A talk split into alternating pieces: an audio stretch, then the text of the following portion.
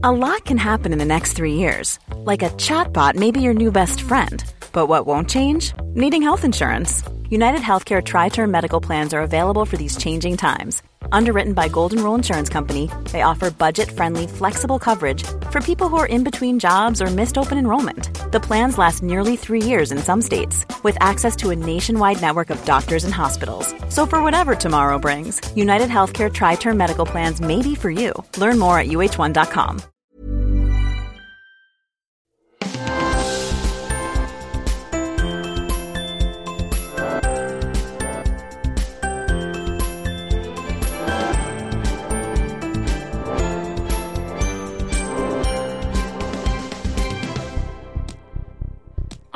here at the Cambridge Science Centre where we're recording this programme with this wonderful audience.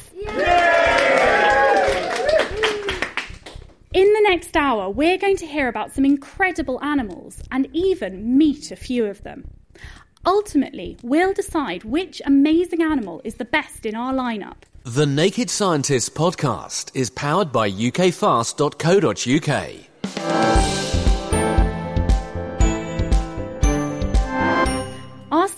Are nervously waiting to take to the stage and fight it out for your votes, and also to impress our panel of judges. On the panel, we have naked scientist Georgia Mills. We also have Max Gray, who is a PhD student at the Department of Zoology and this year won the Cambridge round of FameLab, which is a science communication competition. We also have George, who's representing our studio audience. Hi, George. Hello. How old are you? 11. What's your favourite animal? Moles. Moles. Fantastic. that was a good answer for one of our participants tonight. So, what's going to happen tonight is each of our participants is going to have a few minutes to try and convince you that their animal is the best. And then our judges are going to give them a mark out of 10. Those marks are going to be added up, and at the end of the night, the three participants with the top marks are going to go over to your vote, and you are going to choose from those three who you think the winner is going to be. Does that sound good, everyone? Fantastic. So I think it's about time we get our first participant up. So kicking off the competition is Jolle Jolles, who's a PhD student at the Department of Zoology at Cambridge University. Hi, Jolle. Hello. So what animal are you going to be talking about today? I will be talking about the three-spined stickleback, which is a small little fish that can be found throughout the UK and the Northern Hemisphere. And you've actually brought some sticklebacks with you today, is that right? Yeah, exactly. Let me show you. So you've got here a um, see-through plastic box, and in it are two tiny little fish. They're only about an inch, maybe an inch and a half long, and they're sort of goldy colour. They've got big eyes, and I can see their little fishy mouths going blub blub blub. They look like nice enough fish, but they don't look hugely amazing to me at the moment. Are you going to try and convince me differently? Yes, definitely. What is quite cool about these fish is they have these really elaborate breeding displays. So the male, they, they make this nest in the river, tries to uh, get the female, and becomes really red during the breeding season to impress a female. And what they then do, they have this really cool zigzag dance, uh, after which the female, hopefully for the male, delivers the eggs. What is really cool as well is that these male sticklebacks are really good fathers. They not only defend the nest from predators and other sticklebacks, but they actually carry the young in their mouth when they go too far from the nest.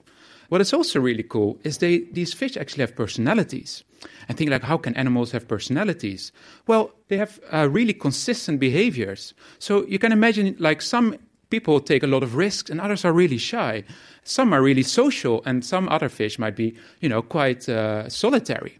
Well, this is exactly what we find in the fish as well. But what I would like to show you today is some really cool uh, aspect of these fish. Namely, although they look very ordinary, they can change color. And not only that, they can change color in this next hour. And what I have behind me here is a couple buckets, different environments that the fish might see in the wild. What can you see there? In the white bucket, I can see little white pebbles. And in the black bucket, I don't really see anything except plain water.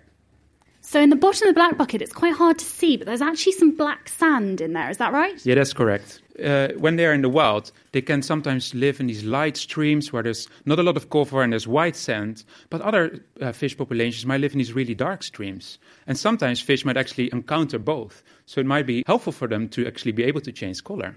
So I guess these are quite small fish. I can imagine they're prey for quite a lot of different things.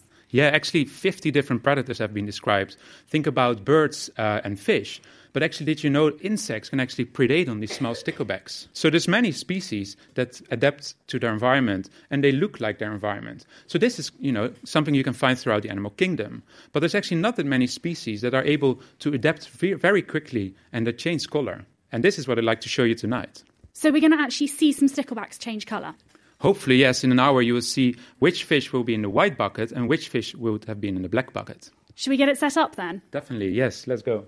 So what we have here is there's three buckets. There's a nice big bucket with um, grayish gravel and a nice plant for them for cover. And there's 10 fish in there. And what I will do, I will put five fish in the black bucket and five fish in the white bucket. Okay, so we've got 10 of these fish that are all the same colour. They're this sort of light brownish, greyish, goldish colour, I think is probably the best way of describing it.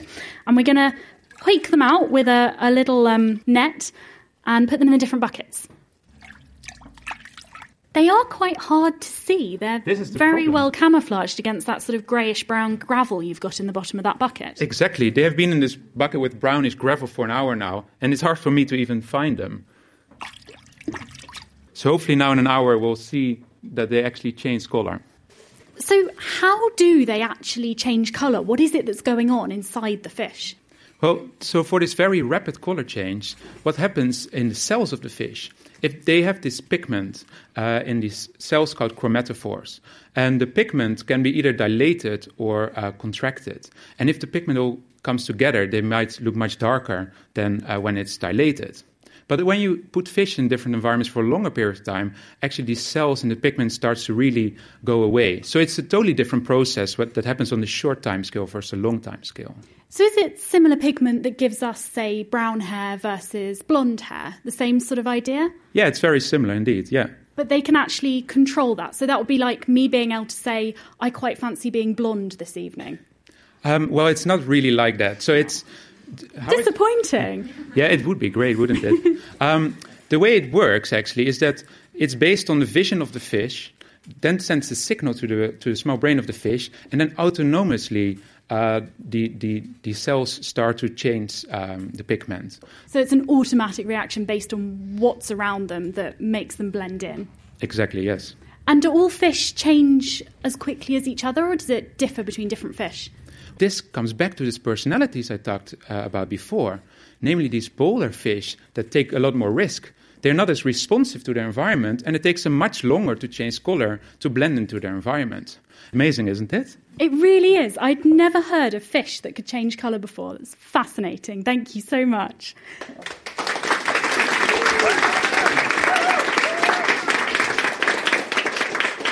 Now, we'll be coming back to Jolle later to see how his fish have got on. But first of all, let's go over to the judges. What did you think of that, Georgia? Thank you, Jolle. Well, when you brought those fish out, I thought, oh, they look so boring. Like maybe I'd eat one. But after your talk, I think I'd actually quite like to be one. They have personality, they make good fathers, and I think I really like the idea of a man turning red to impress me. So I might need to revise my score later if I see you running around with paint later, but for now, I'm very impressed. I think you explained it quite well, but I was wondering about you said they try to impress uh, mates. Do they end up having to fight over mates? Yes, they do. When the breeding season starts, the temperature of the water rises, the light increases, and this elicits this red coloration in the males. And it acts like the sign stimulus. So whenever other males see this red color, they immediately become aggressive. So all these males try to get their own territories, and they fight with one another to defend their nest and hopefully get the best female that is around. Okay, so now our judges have their scores. Over to you guys. Seven. 6.5. Eight. a strong score to start with. And as I say, judges will have a chance to revise their scores later, depending on how well the fish change colour. No pressure, Jolle. Let's have a huge round of applause for Jolle Jolles from Cambridge University.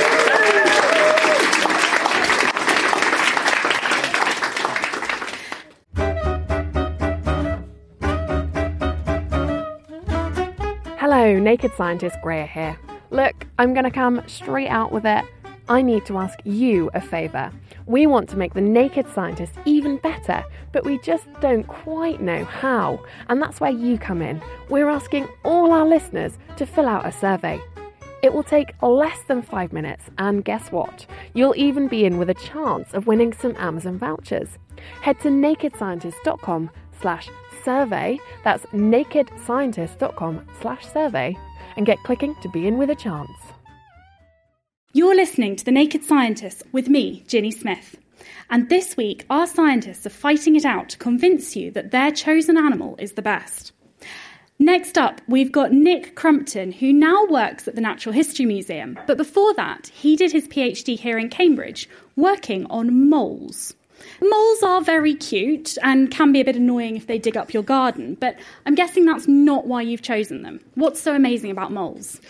For starters, how about their strength? Now, these animals are pretty incredible. They are super strong. If you have a look at their arms, you open up their arms and have a look at how big the muscles are, they're absolutely ginormous. Now, their humerus bone, which is the top of your arm, that's actually as wide as it is long. And that's all for muscle attachment. So these guys are really, really strong indeed.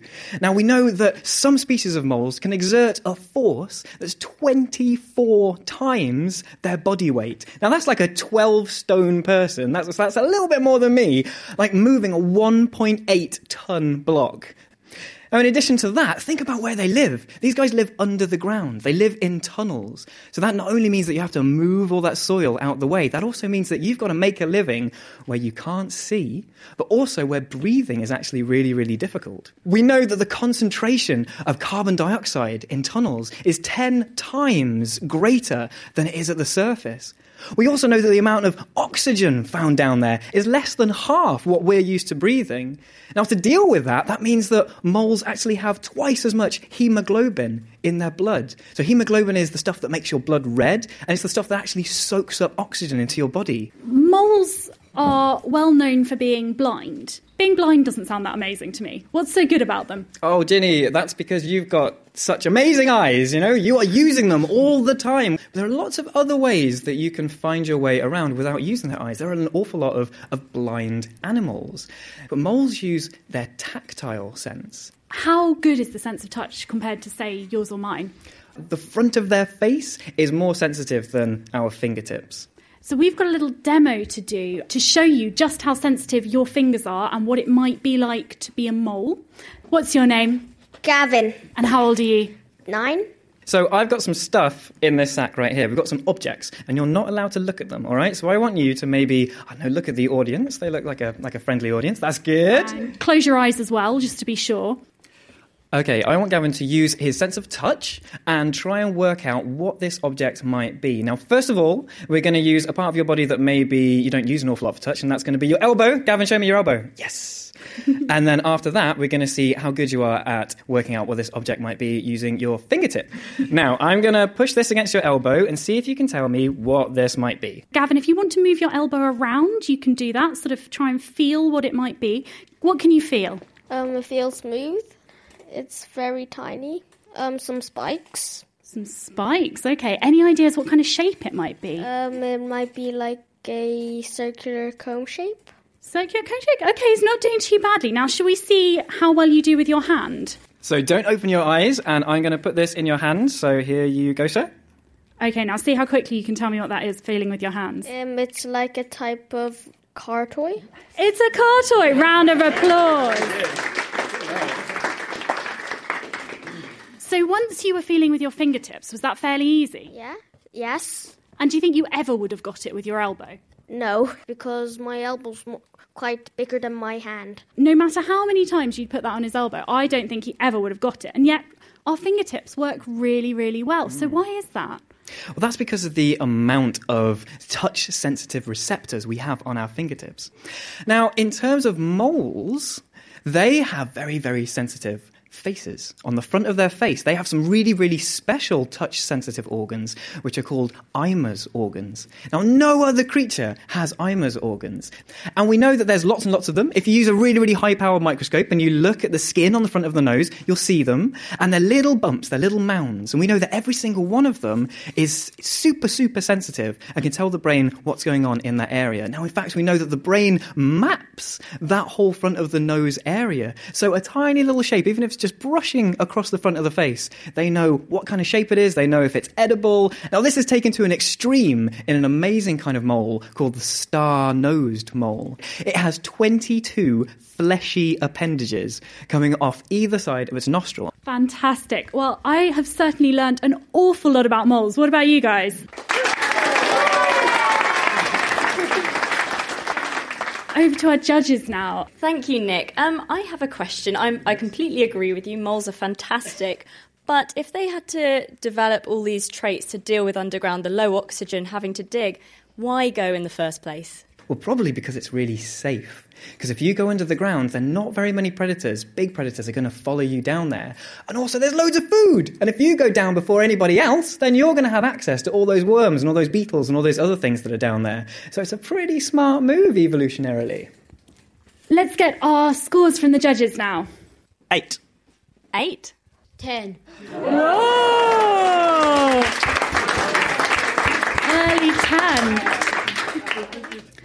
I think it's about time we saw how the leaderboard is shaping up. So, Heather, how's our leaderboard looking? Well, the sticklebacks were doing swimmingly with an amazing 21 and a half, but the moles have really dug in with an impressive 26.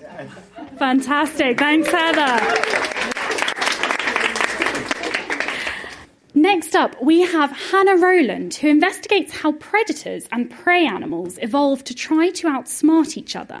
And today she's going to talk to us about caterpillars. Welcome, Hannah. Why did you choose to talk about caterpillars today? I chose to talk about caterpillars because I think everybody here will have heard the story of the very hungry caterpillar. So I'm here to tell you that not only do caterpillars turn into beautiful butterflies, but they can eat more than Homer Simpson. They're stronger than the Incredible Hulk and they're stronger than Nick's moles. yeah. They've got vision better than Superman, and they've got self defences that Captain America would be really jealous of.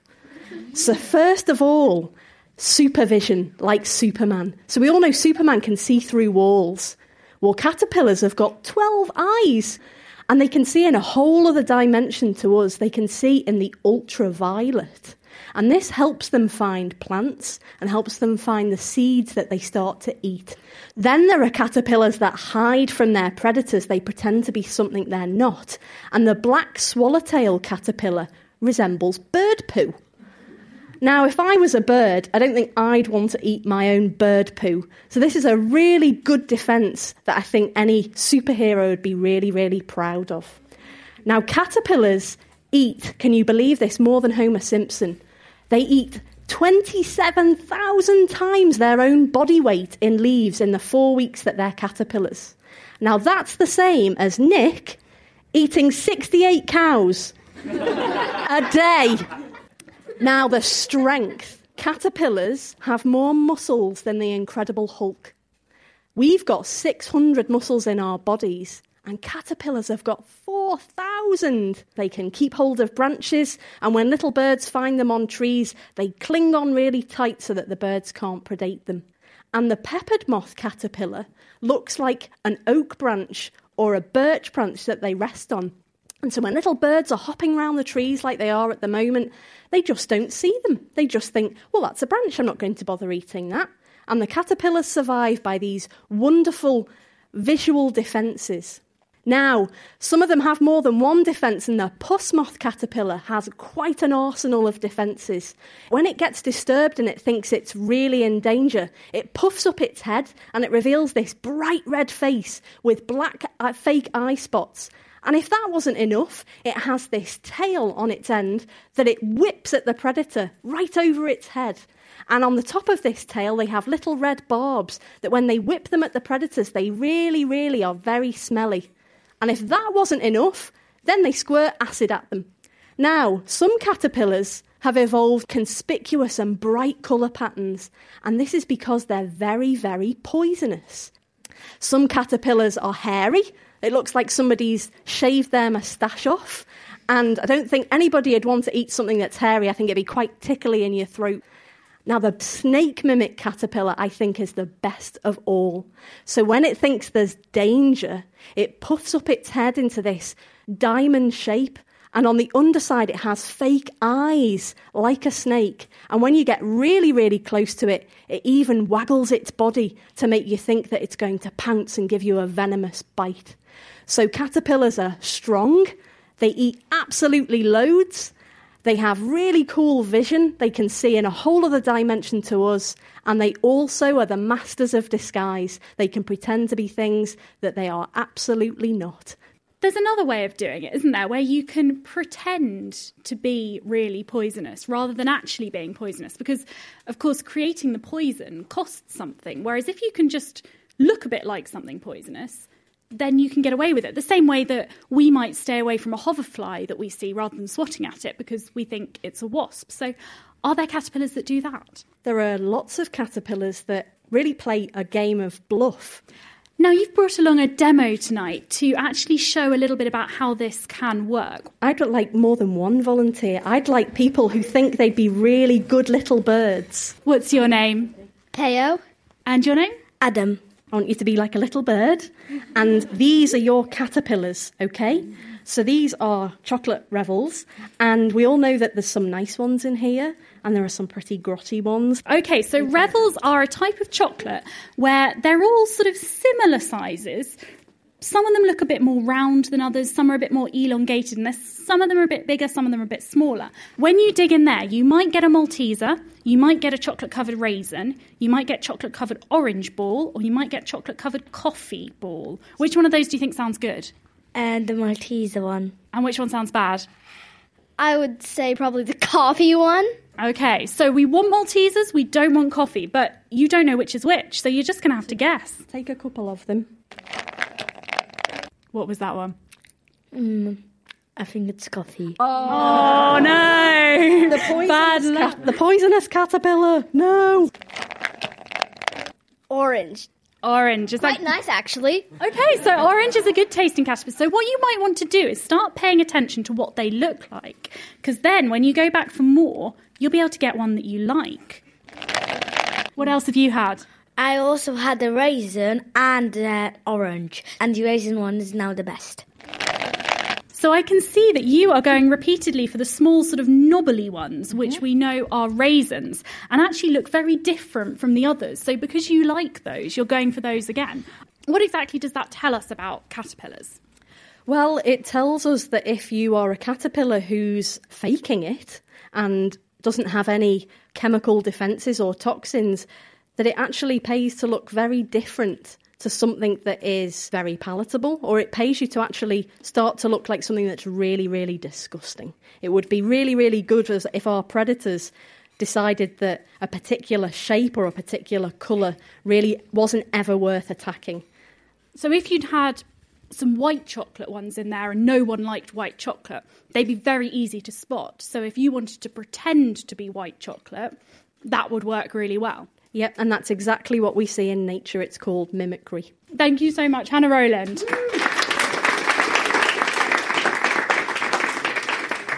Judges, what did you think about that?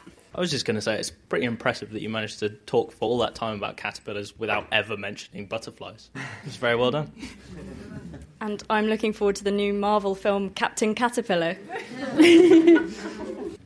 Our judges are ready with their scores, so over to you guys. Seven and a half. I'm going to give him a nine. I'm also going to go nine. Strong, strong stuff there. Round of applause for Hannah Rowland. Are you ready to begin? Yes, I'm all set here. The Space Boffins are joined by astronomer, Guardian writer, and guitarist Stuart Clark for a Rosetta mission special, six months after making history by landing on a comet. Pick up your backstage pass for behind the scenes interviews with some of the key players Matt Taylor, Fred Jansen, Andrea Accomazzo, and Koen Geurts from the German space agency's Philae Lander team. All on the latest Space Boffins podcast in partnership with Naked Scientists. You're listening to The Naked Scientists with me, Ginny Smith, and this week we're looking at some of the most amazing members of the animal kingdom. On the way, a 10 foot long Burmese python. But before we meet him, Corina Logan from the Department of Zoology at Cambridge University works on intelligence in birds, particularly the grackle. Before we talk about those birds, I believe you want to test the intelligence of one of our audience. Is that right? Yes, I do. Wow, a lot of volunteers already. What's your name? I'm Will. So I am going to ask you, Will, if you're going to be able to help me solve this puzzle. Okay, so you're just removing a drape that's been covering up rather a strange collection of objects you've got here on the table. So we've got in the middle a tall glass tube, which is maybe eight centimetres in diameter, and it's about half full with water. It's about 25 centimetres tall, and floating on the top of the water is a little red ball. And then around it, we've got a selection of objects. What kind of objects can you see? Uh, there's some foam, stones, uh, corks, sticks, and leaves. All sorts of weird things. So, what have we got to do here? If you can get the ball out of the tube, then I will give you a chocolate bar or a piece of fruit leather. But you can't tip over the tube. So all you can use is those two fingers, your front finger and your thumb, and a little sort of pincer action, and you have to see if you can get that ball out. What are you going to do? I think I'm going to put stones in the bottom so the water rises up. Do you want to see if it works?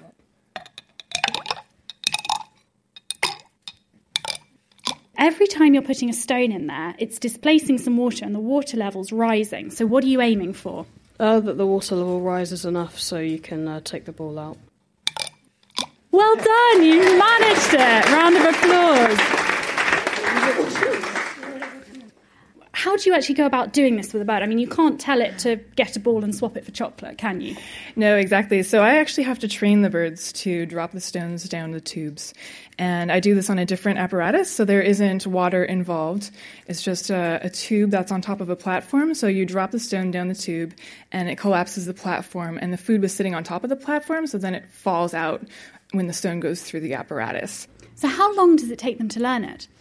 Um, it depends. New Caledonian crows can learn it pretty quickly in, in maybe around 100 trials. Great tailed grackles, which is the species I'm promoting today, the fastest one was 165 trials, and the slowest was like 392 trials. It took her a while. So that's a little bit longer than it took our volunteer here who just took one look at it and did the right thing.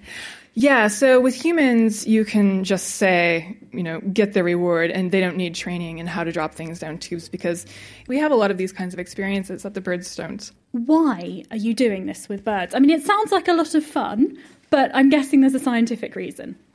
Why I'm doing this particularly with the great tailed grackle, and for those who don't know, because they're not a bird that lives over on this side of the Atlantic Ocean, they're a bird and they're about the size of a jackdaw, but they have a really long tail, kind of like a magpie. And with this particular bird, they have a, actually an average sized brain for their body size, while the crows and the parrots have these really big brains.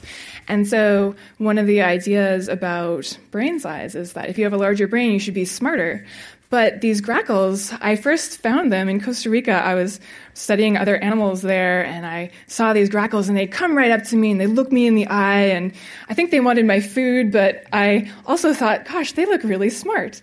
And what I'm finding, which is pretty amazing, is that even though their brain is it weighs as much as a 1p coin, they can solve these problems like children that are 5 years of age and older uh, whereas children that are four years, of, years old they don't they don't solve these tasks.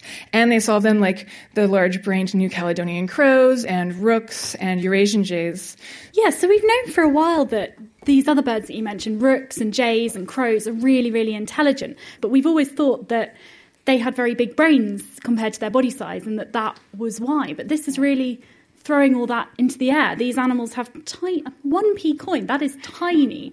How come they can do this So the neurons are how the brain is cognitively processing things. So if you have more neurons, you should be able to do more things cognitively. And so they have been finding that the number of neurons in your brain does not scale with how big your brain is. So you can have a very large brain, but not very many neurons.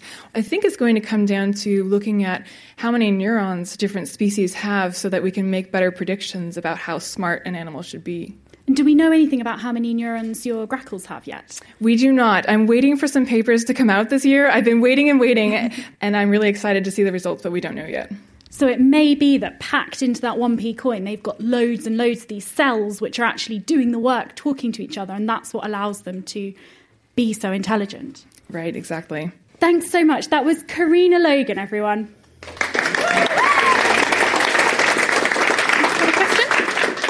Now, it looks like, before we get to the judges, it looks like we have a question from the audience. What did you want to ask? Didn't they do some sort of study about um, birds using like a wire or a piece of metal to hook their food out of a tube like that?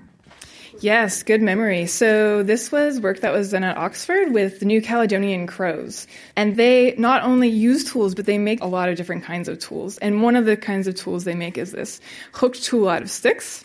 Now, there's another species that's here, the rooks, and they are also able to do this. So in the wild, rooks don't use tools. They don't make tools, but you bring them into an aviary and you give them a straight piece of wire, they'll make a hook and they'll they'll pull the basket out. Amazing. Over to the judges now. Has anyone got a comment or question for Corina? You mentioned a few other tasks that crows could do, and you know, if you're saying that these birds are really smart despite having tiny brains, have you found any other tricks that they can do? So the grackles are, are different. They're not tool users. And I did check for some tool use in the lab and I did not see that. They tend to like to flip objects over and look under rocks and things for, for food, as well as um, digging in our garbage and eating at our outdoor cafes. They love chips. And so as soon as you turn your head, they're on the table stealing your chips so they can fly away and eat them. So grackles have slightly different strategies than the crows have. So watch your chips if you're near a grackle. Okay, let's go over to our judges for your scores now. Let's start with George. Seven. I'm going to go with six. I kind of think you made crows sound more cool than grackles, so I'm going to go six. Okay, round of applause for Corina Logan. Now let's go over to Heather to see what that's done to our leaders board. Heather, how's it looking now? So our grackles seem to be flying south with 19. The sticklebacks are swimming downstream with 21 and a half.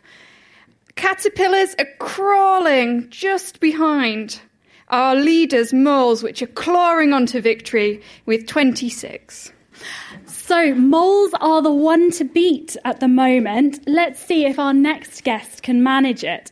We've got Ewan Keller with us now, who works for TWI Limited, studying what makes things sticky. But today he's going to tell us a bit about geckos. Why are you talking about geckos? Geckos are nature's best uh, exponents of stickiness. Um, an awful lot of uh, insects, especially, show how you can stick to things. Flies walking around on ceilings and up up glass panels, and also various plants also use stickiness to catch their uh, prey, like sundew in the bogs. But geckos do it in a completely different way. Their stickiness is what's called dry adhesion, so they leave no mark after they've gone. So they're not using any sticky compound like the glue you would have used in the classroom. Now, geckos are also pretty cool because they're really cute and they run around. They don't have any eyelids, so they tend to just lick their eyes when they need them cleaned, which is quite fun to look at. But what really sets them apart is the fact that they can literally walk up walls. They are nature's Spider-Men, if we're going to use the Superman analogy that's already been used. Probably a lot better than Spider-Man, actually.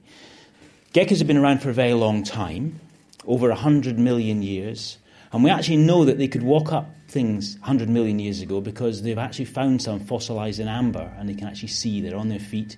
They still have the same structures, the same um, type of skin that allows them to do this.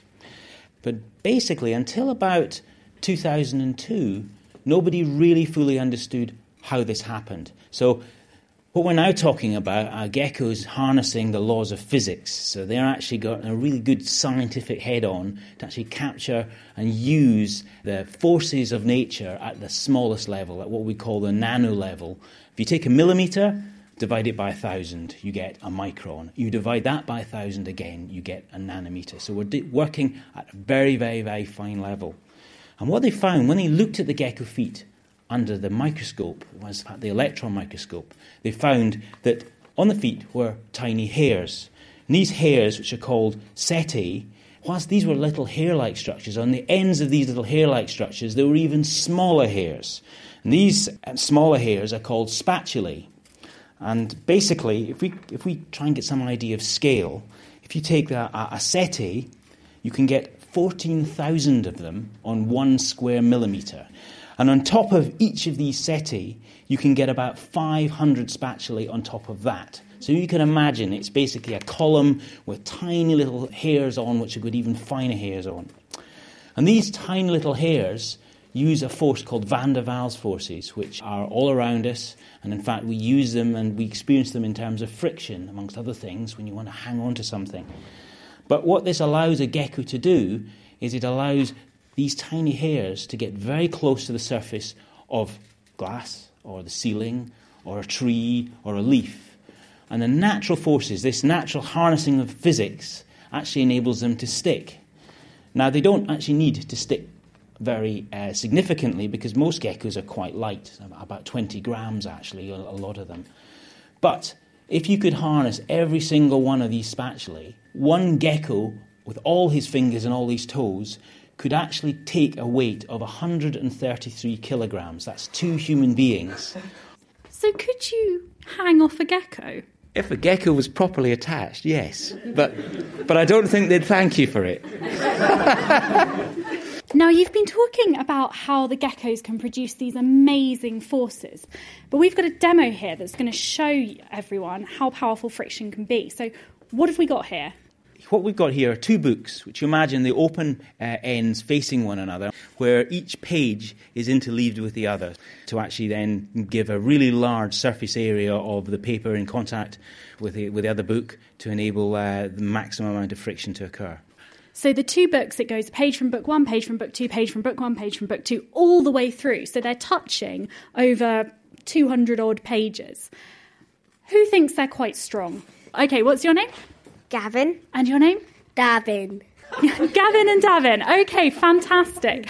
Now, what we're going to do is we're going to have a little tug of war between you two. So, if you stand facing each other, and one of you is going to hold on to the spine of this book, and the other one's going to hold onto the spine of the other book, and then when I say go, I want you to pull. Okay, ready? One, two, three, go. you didn't look like you've made any difference to that book. Were you pulling as hard as you could? Yes. I think it might be just glued. you think it might be glued? He doesn't believe me. Okay, now George is having a go. It's really, really difficult. And that is the same idea as the geckos. It's, in principle, yes. It's about getting literally the atoms of the surface close together between one surface and the next that allows this special attraction called van der Waals forces to actually work. And it's so pervasive with a gecko that all a gecko needs to do is he just sort of stops and he can hang on for hours. So he's not using his muscles to no, hold onto the wall? Not at all. But one question that no one's asked is, is how then do they unstick? Which I suppose I better explain because basically, you know, I, I call these tiny, tiny hairs spatulae. So it's like a spatula in, in cooking, a bit like a wooden spoon with a big flat end. And that's the structure of these tiny little features is they've got this little angled foot. And basically what it means is when the gecko actually climbs, it pulls down a little bit and it sticks. And then when it wants to move on, it lifts and peels them off. And it can peel it off with virtually no force. So I just saw Georgia just checking that I hadn't glued it and unpeeling each layer of the book. And it does, it just unpeels very, very easily. And you can see that it's not glued. And that's the same thing that mm. the gecko's doing again. Yeah, absolutely. Gear and Keller, thank you very much.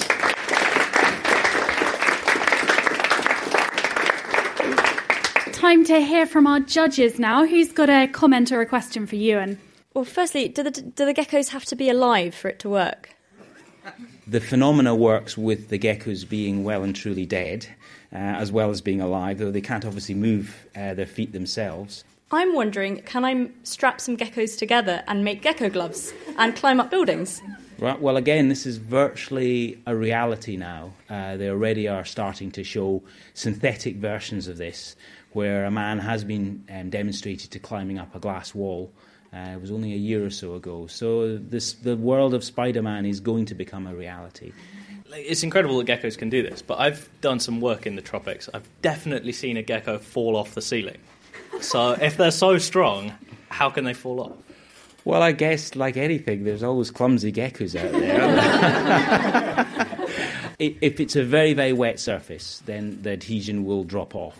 So it could be that it was just a very, very wet area.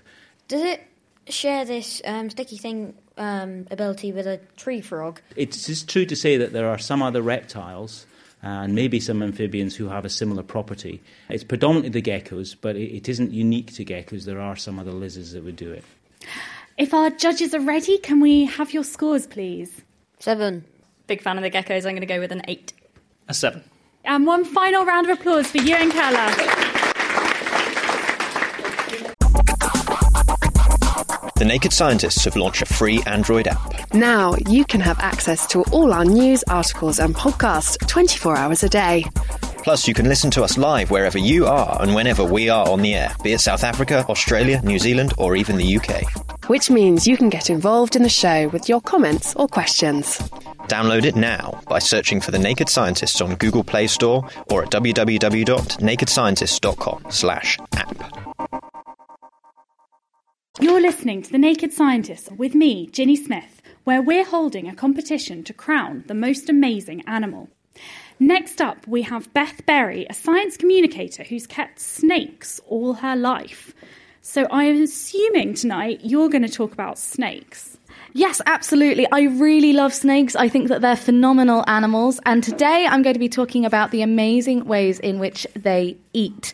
So, first of all, I do have a question. Who would like a free dinner? Okay, quite a lot of hands gone up. Well, I'm going to tell you now what you have to do. I have here a watermelon, and whoever can eat this watermelon, Good Old Steakhouse Challenge, gets it for free. There are two rules. One is you're not allowed to break it, cut it up, or chew it. So you have to swallow it whole. We've still got one volunteer, and you've got to do it without choking to death in the process. But what I'm here to tell you is that if there was a snake that was the same size as you, had a head or a jaw the same size as yours, it would have absolutely no problem with this. Snakes can swallow things that are much bigger than the size of their own heads or even thicker than the width of their bodies. Now, a lot of people have heard the good old myth that when snakes are eating, they unhinge their jaws. That is not quite correct.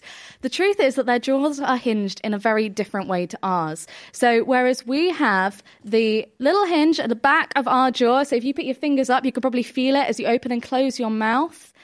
With snakes, it's very different. First of all, they have two hinges right there and a small bone in between them, and that allows them to extend their gape.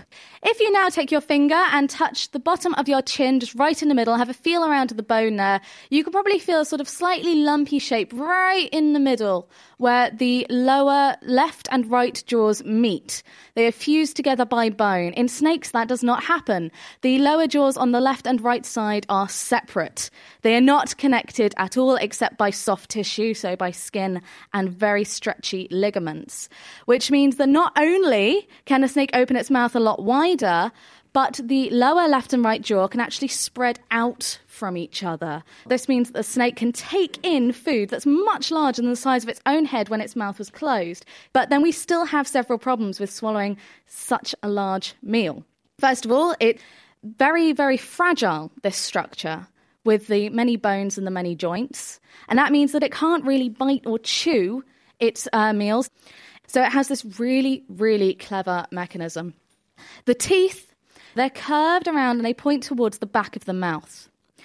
And as the snake opens its mouth and starts to get it round the food, the left hand side of the jaw will release slightly and slide forward over the food. And then once it's further forward than the right side, it will dig in and grip on tightly. Then, as it pulls back, the right side releases slightly and pushes forward over the food, grabs on again tightly, and then starts to pull back. And this repeats many times with a sort of ratcheting mechanism to slowly pull the food down into the gullet of the snake. And because the skin is so elastic, it's rather like if you stuff a tennis ball down a sock. You see a large lump in the middle of the snake after it's eaten. You've actually brought another couple of guests along with you. Who have you brought? We have Mandy here from Luton Reptile Rescue, and she has brought two of her wonderful pets with her today. So there's the rather small royal python called Shaka. Hi, Shaka. So he's about four feet long. He's got a beautiful scales, sort of mottled brown and beige, and he's now just winding his way up my arm. If we look at Shaka's head, and say his head is less than two inches long, about an inch wide at the widest point. Yeah, it does look very tiny. So, what kind of animals would he be able to eat? He would be able to eat rats. Wow. Now we've got another bigger snake here. Does anyone want to come up and meet him? What's your name? Freddie. This is Sotsi, the Burmese python, and Sotsi is quite a bit larger. Sotsi is about 10 foot long. He weighs about 20 kilos. So you're absolutely welcome to touch. What does he feel like? Smooth, very smooth. I'm now wearing him as a feather boa. He's slightly like feels like he's tightening around my neck, which I'm thinking is maybe not the best idea. No, you're just his ideal radiator. Mm. The so. They are they're very cold to the touch, but they're not at all slimy. They're smooth and scaly. I might have to give him back. he keeps trying to lick my ear, which is a little bit distracting. Um, so Freddie is now going to hold the smaller one. We're putting him around his neck. How does that feel? Very nice. so he's just draping himself across your neck. And they do feel beautiful, don't they? Yes, they have very, very smooth scales. They also keep themselves very clean. So, if you like a nice, clean house, a snake is a perfect pet for you because they are fastidious about personal hygiene.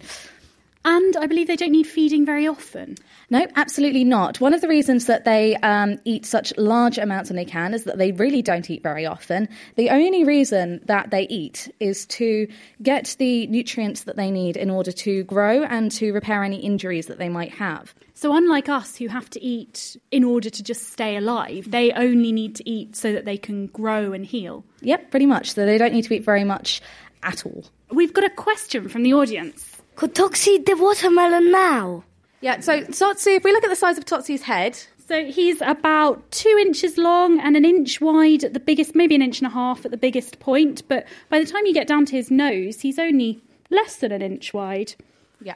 But he could quite easily, if he wanted to, get his jaws over this watermelon. The food that he eats is often um, decently large rabbits. Okay, I think we should probably say a huge thank you to Mandy from Luton Reptile Rescue.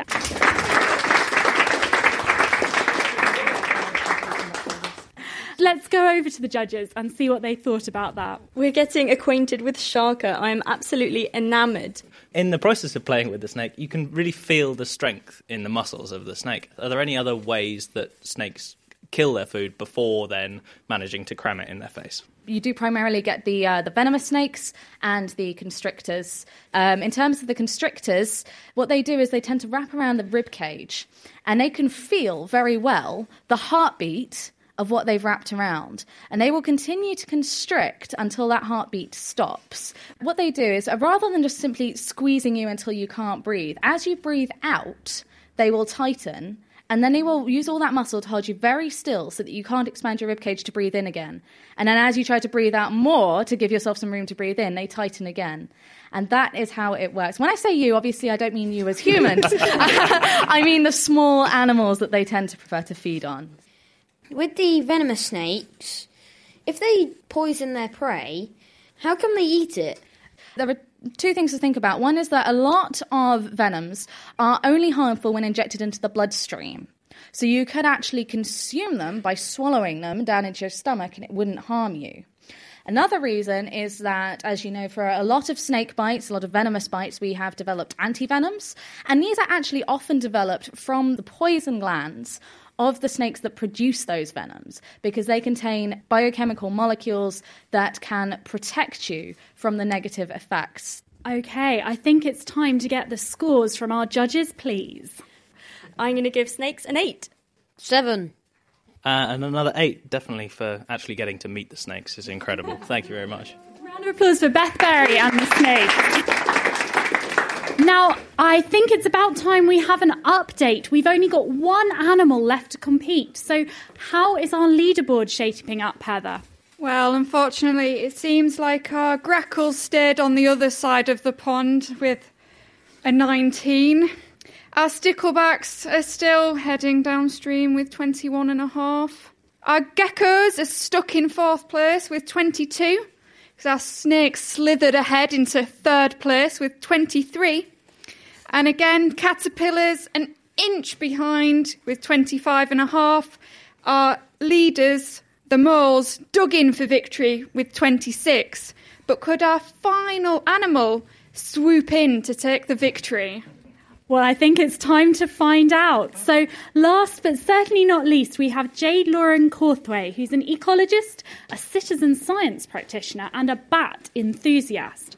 What is it about bats that you find so interesting? Well, some of my competitors this evening have already mentioned how their amazing animals uh, should kind of have similar powers or interesting features that superheroes have. But my amazing animal actually has a superhero named after it, which makes it especially cool. Batman. And they are found across the world in every single type of habitat or part of the world except for the polar regions where it's too cold and there aren't any insects that they can eat. Now, I'm particularly fond of the British bats here in the UK, and we have 18 species of bat here in the UK and seven within Cambridge City. And there are two major groups, two major types of bats. We've got the mega bats, which are humongous bats with dog like faces, big eyes, and little ears. And most of them are eating fruits. Some of them like to eat nectar from plants. Um, and then we have the microbats, which are usually the smaller bats. They have big ears, little eyes, and are often insect eaters. And, and all the bats here in the UK are the microbats. They're all insect eaters.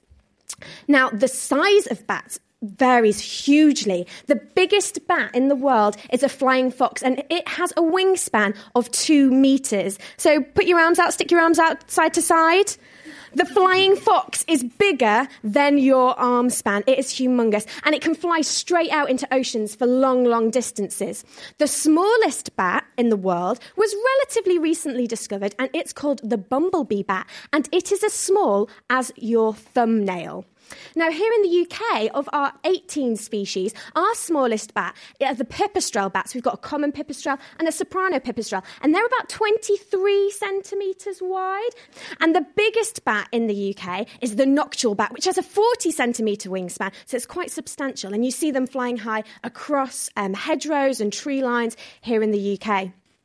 Bats do some incredible things. Some of the most amazing things include hibernation and echolocation. So, hibernation is particularly important for bats that live in temperate environments like ours here in the UK, where you have seasons, you have a hot summer, you have cooler autumn, really cold winter, and then a lighter spring.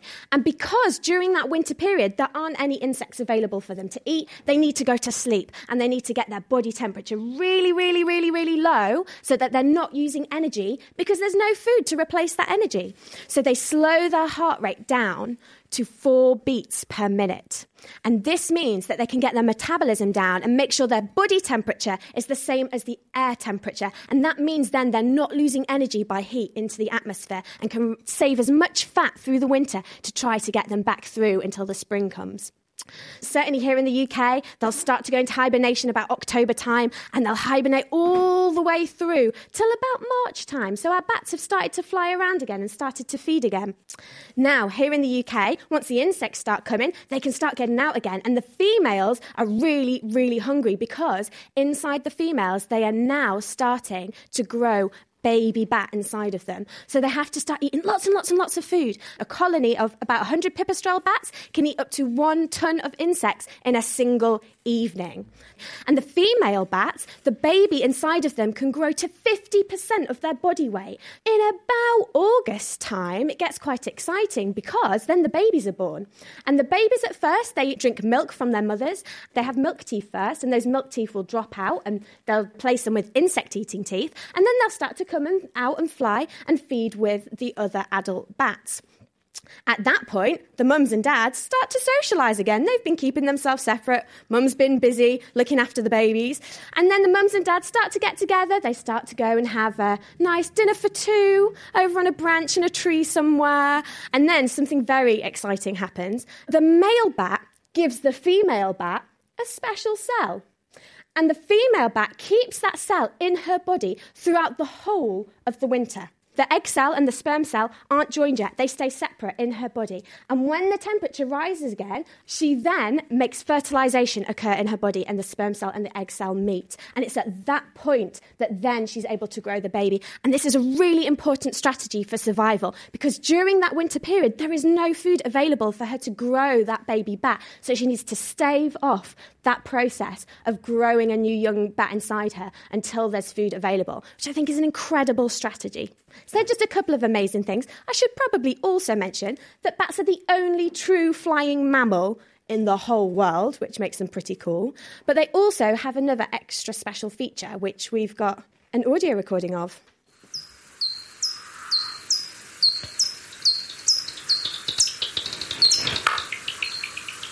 Now, you might just have heard that crackly, then popping sound. Now, that is the sound of a bat. And we've used that, what we've done um, with that recording is we've taken a bat detector out into the field, and the bat detector has recorded the noise that the bat's making. But then the bat detector does a special calculation to turn that noise into something we can hear. Because bats, their echolocation calls and many of their social calls are really, really high pitched at a frequency our human he- ears can't hear. And so that noise is the right pattern that is actually going on outside all of the time, but something scaled down to what we can hear. And what the bats are doing is they're giving humongous shouts out to their environment. And the shouts are so loud that they can deafen themselves, so they actually have to detach their ears so that they don't deafen themselves when they shout and then that noise bounces off the environment. And depending on how far away an object is from them, that depends on how quickly the sound comes back. And then their brains make a calculation about the distance to the nearest tree, the distance to the nearest wall. But the sound and the complexity of those sound waves is so fine that they're able to determine shapes and features as well. Which means that a pipistrelle bat, our 23 centimetre long bat, is able to find tiny little gnats and mosquitoes in a whole field of trees and leaves and other insects and moths flying around. Those are some amazing abilities to be able to fly, to be able to see in the dark with sound. I think bats have a good chance of giving the other animals we've talked about tonight a run for their money, but let's go over to the judges to see what they think. Thanks, Jade. Uh, you mentioned Batman. I love this idea of an actual Batman, like think about how much better Ben Affleck would be if he was fluffy, squeaked loads, and could detach his own ears. I, would watch that film. I just wanted to ask you a little bit more about detaching their own ears. How? What? How? Just how?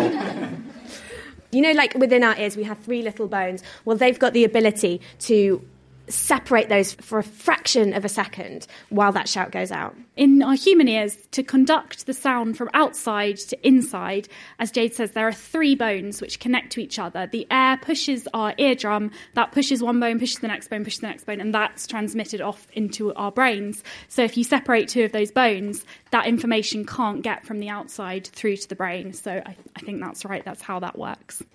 It's time for our judges to give their final scores of the night. Over to you guys. Eight. Eight. Ten. Ooh! Round of applause. That was Jade Lauren Corthway.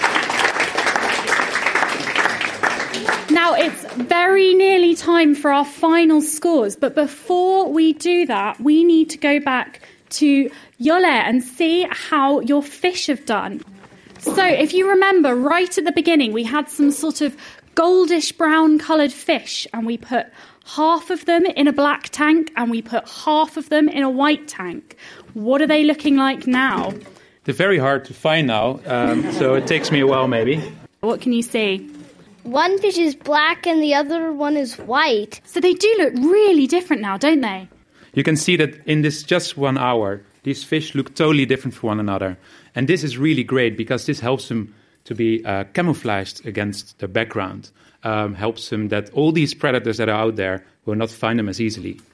So if you look at them from the side, you can see almost stripes of black on the one that's been in the black tank, whereas the white one is just very pale. And most of the colour seems to be focused on the top half of the fish. Their undersides, their tummies are still kind of silvery. Why is that? Most predators are actually aerial. Imagine herons standing next to a uh, creek.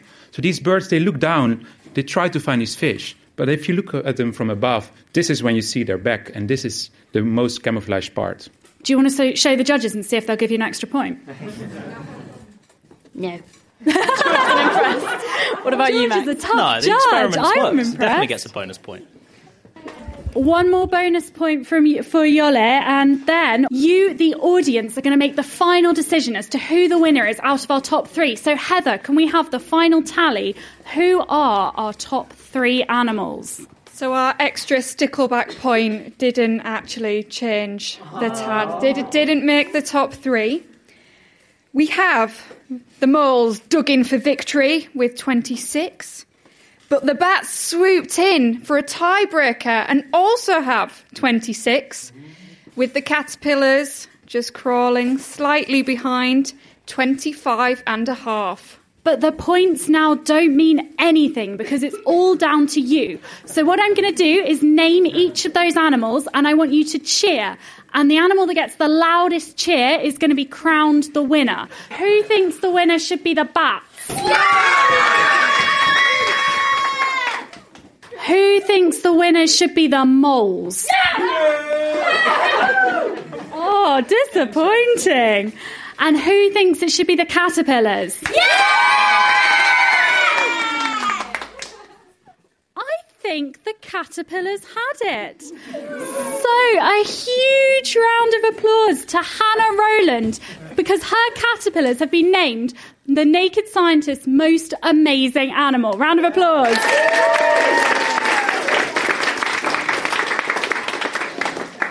Course, we also need to say a huge thank you to all of our other contributors tonight. We had Jolle Jolles, we had Nick Crumpton, Corina Logan, Ewan Keller, Beth Berry, and Jade Lauren Cawthray. Round of applause for all of them.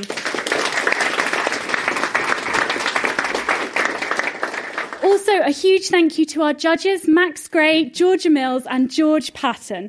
And also to the voice of our leaderboard, Heather Douglas, and to Hannah Olson for production.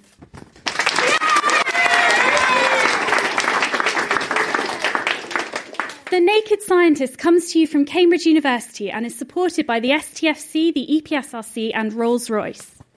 I'm Ginny Smith. Thank you very much for listening, and goodbye.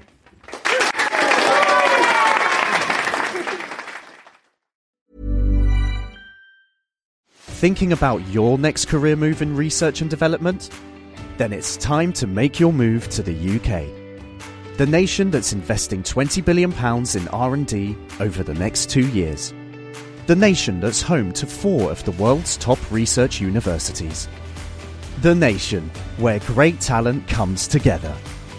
Visit gov.uk forward slash great talent to see how you can work, live, and move to the UK.